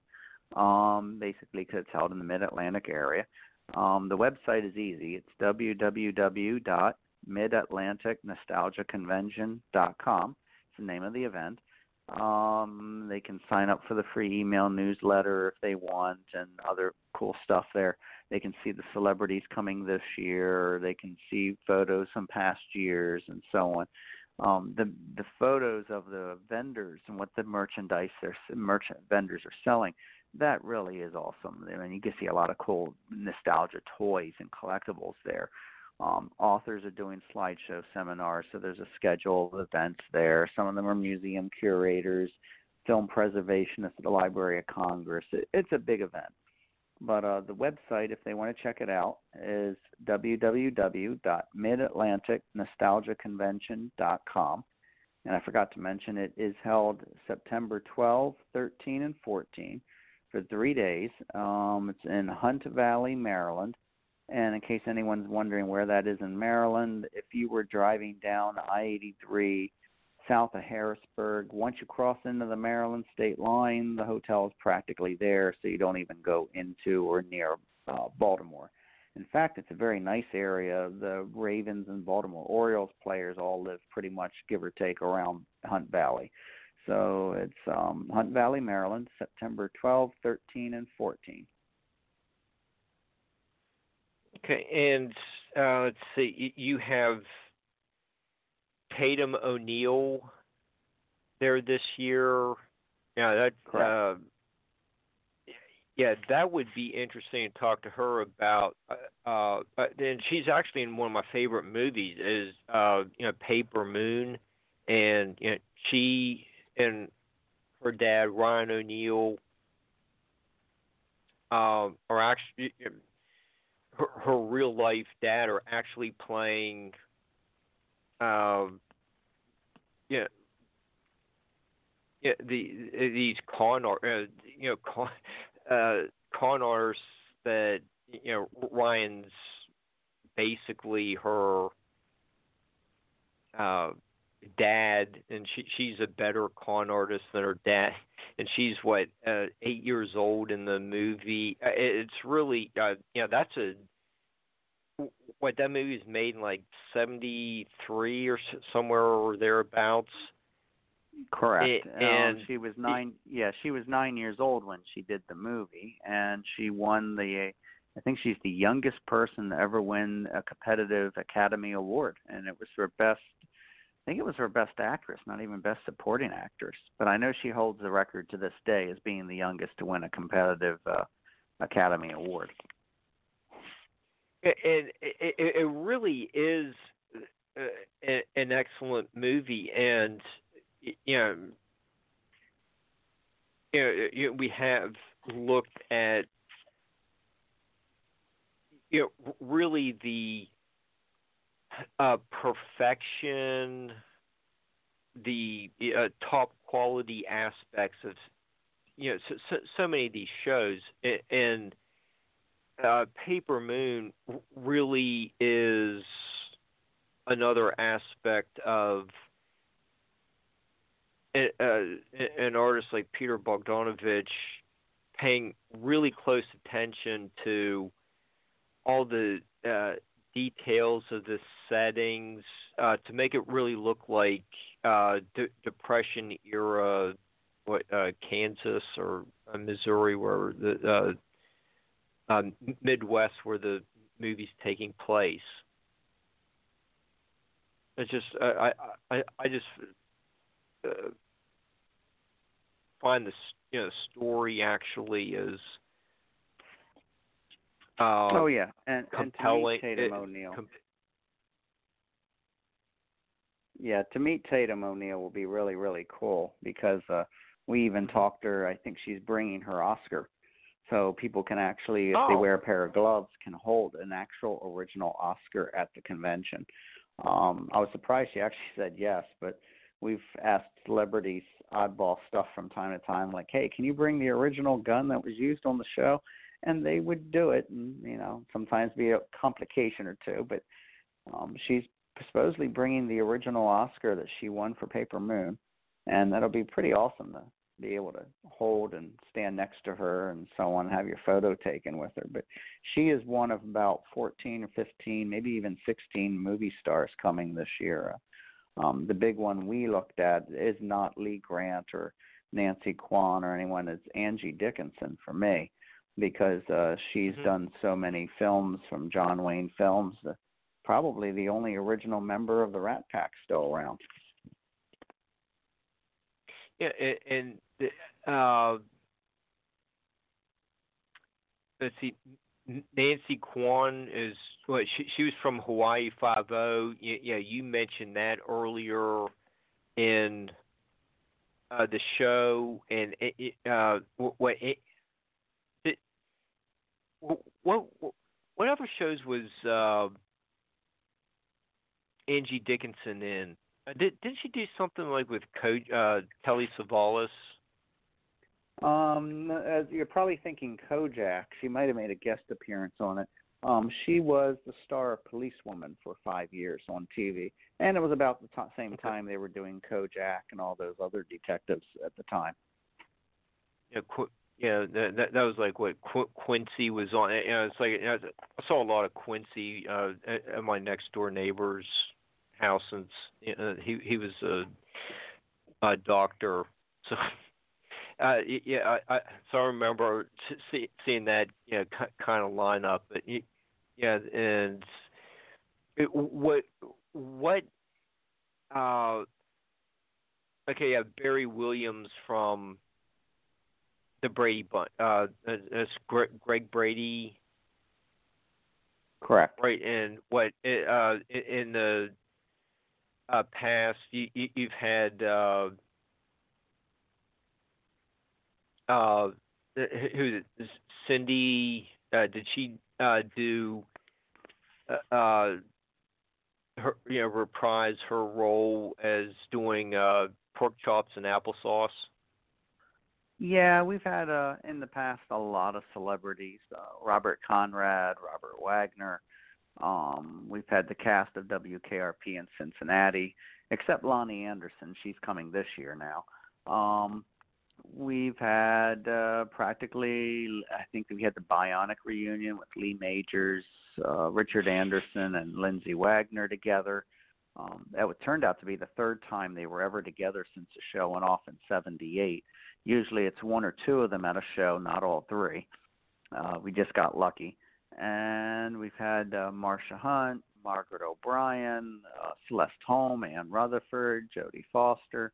Um, we just had a large list of people who just happened to show up, and um, the celebrities come, like I said, to sell autographs and raise a lot of money. Shirley Jones was a very popular one once. Um, Davy Jones was there. Karen Valentine.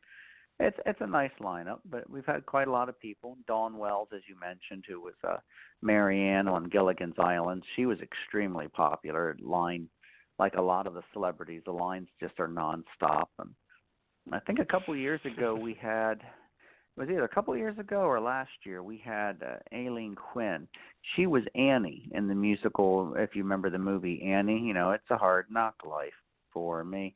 Um, she was there, and she had a line that surprised it. We, a lot of us, the staff, we have to put the celebrities in certain areas of the hotel where if the lines are going to be so long, they'll go out the door and out the hotel, and then people can stand outside at the hotel, which is better than having them long lines in the hallways and blocking fire marshal fire exits and making the fire marshal disappointed um, and we did not anticipate her having a line that would never end. And we thought, oh, she'll just be, you know, there'll be the occasional family bringing their kids in, and no, that line just never ended. And we went, yeah, I think we got to move her tomorrow because you know, we're okay today, but tomorrow it'll be even more people. And it it has its moments, but it's quite fun, and it's nice to see the event running smoothly with a nicely well staffed. But we've raised a lot of money for children with treatable cancer, so the event continues to get bigger and bigger. And the best compliment I get is from people who go to other shows who say, this is way better than the other shows and they even stop going to the other shows and decide to come just to ours because everything's a notch above and they enjoyed it so that, I, we figure we have a good recipe we are not going to change any of the ingredients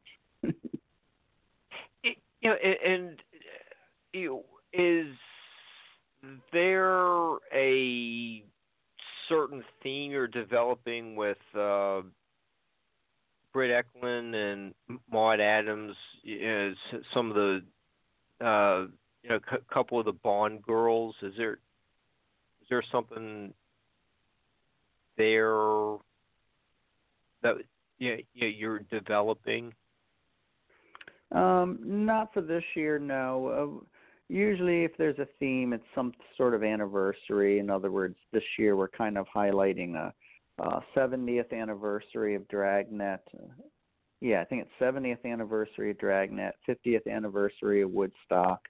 Um, we highlight a type of movie each year. Last year we played a few film noir. This year we're highlighting old dark house murder mysteries. So people who like old dark house murder mysteries can enjoy the that genre because we're going to play a few rare oddballs of that uh, genre. Next year, I think we're going to probably focus on some westerns because people seem to like westerns. Um, it's it's a little bit for the Bond girls. It's because um, both of them. We always have a Bond girl or two every year, just because there's a large group of people who come every year because they like Bond girls. So as long as we keep bringing in a couple Bond girls, they there's this large group of guys who keep coming in over and over and uh, both of them just happen to be the stars of the Man with the Golden Gun because there was always two Bond girls per se in each Bond movie. One would be good and one would be bad. So um, in this case, we've got the good girl and the bad girl. So they'll introduce the film and talk about their careers before we screen it up on a big giant screen, which is fun because then people can get their autograph with them. Get a poster from that movie signed. They can get glossy photos, which are there um, the photos are glossy photos are free. Some people want their photos taken, but like I said, it's all for raising money for charity, and it's a good cause. So it's a it's it's a fun it's a great way to have fun and also do something good at the same time.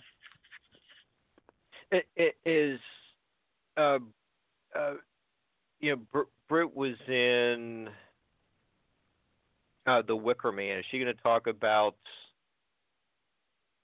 her, her role in that movie. Know, that, that that's like uh, you know, since, since we've been highly praising um, Psycho all night. Uh, you know, the the the original Wicker Man uh, is a close second to uh, you know, like Psycho and uh, scary movies. Is do, do you know she's planning on discussing oh uh, yes, the, she the will. Wicker Man. Oh, she will. wow. Yes. Um, and basically, uh, what happens is uh, whoever's in charge of doing the interviews will ask questions for about you know about 20 minutes, usually about the main questions. And that was one of her big ones. And if he doesn't, it it makes it easy because uh, then they turn questions over to the audience for about 20 minutes, and the stars try to give good answers, but they try not to give very long answers so they can get as many questions answered by the fans.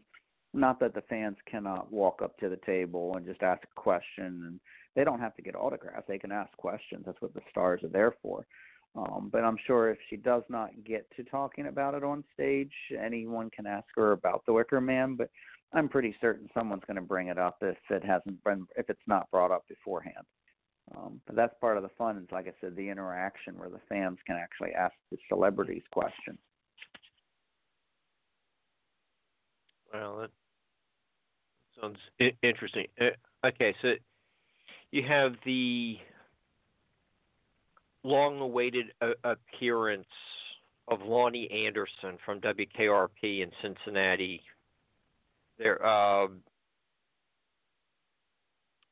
what you you finally got got her there, what uh, what are you anticipating from Loni? Um, from Loni, just a nice Q and A. She'll be uh, signing autographs, answering questions, posing for photos with the fans. That fans can, uh, you know, they'll share on Facebook and all those. If you've ever seen photos with people and celebrities and wondered where they got the photos, a lot of times it's at conventions like these. And uh, we had, I think, let's see, we had Tim Reid, Howard Hesseman, and Jan Smithers last year. Uh, Loni Anderson was supposed to come to make it a nice cast reunion, but the problem was uh, Burt Reynolds had passed away, and she had to be there oh. for the funeral and all. She had to stay, and it was mm-hmm. just bad. It, it was timing. So she said, "No, I'll make it the next year." And granted, we don't have the other three at the same weekend, but on the plus side, anyone who got a let's say they got a photo and they got a staff cast photo and they got them signed by all three, they can bring the photo back and now Loni Anderson will sign it and they can keep gathering their photos. Or they can just meet her. I would imagine most people wanted to meet her before any of the others all combined because there were so many people who showed up and then discovered, oh, she canceled. Well, that makes sense. Some people actually anticipated it because uh, when they heard the Burt Reynolds passed away, but it happens. It's sadly, but they can check out the website and see all the celebrities coming this year because I know I'm missing some. Um, uh, it's www. Uh, Richard Thomas. Yep. Yeah, from from, from the Waltons. Okay, and uh, you know we're down to three minutes or so. Uh, uh, what are all the websites again? Uh, I guess you know, we didn't have any callers for the uh, trivia question, but um, you know, uh, you know, Martin, what, what's your you know personal website and the uh, uh, uh, cl- classic TV website? Sure, it's uh, my website is martingrams.com. Um, they can Google that if they can't find it in case they're not getting my name spelled. It's a little tricky. It's G R A M S, like the weight. Um, that's my website, martingrams.com. And the other one is the convention website, www.midatlanticnostalgiaconvention.com. And they'll give them, uh, those websites will give them a little bit of everything that they want to look at samples from the books, um, dates, free emails and blogs, and lots of fun stuff to check out. So, plenty of things to read and see and do on the sites. Okay. Um, Barbara, I know we're down to about two minutes. Uh, do you uh, uh, want to wrap up the sh- show? Uh, provides your benediction before we and hey and oh I just uh hey uh we'll be uh on tomorrow afternoon from four to six p.m. Eastern with a special show. But uh, uh, Barbara, uh, okay, go, ahead, Barbara. So, so, you know, wrap it up. Okay. I want to thank everybody for being here tonight. I hope you've had as much fun as I have listening. I even took some notes, and I'm going to check out the website. Um, absolutely, again, I, I browsed through it a little bit um, earlier today, and it's a fascinating website. You you will get lost in it and so will your memory get lost in in, in the times that we've lived through. Um, we do have another show uh, tomorrow, and uh, again next week, Monday and Tuesday. Please check in with us. If you check my website, you'll see when the shows are, and um, you'll be able to join us there, or you'll be able to join us on YouTube. That said, thanks a lot for being in, here and listening and sharing your evening with us. We'll see you all soon. Good night.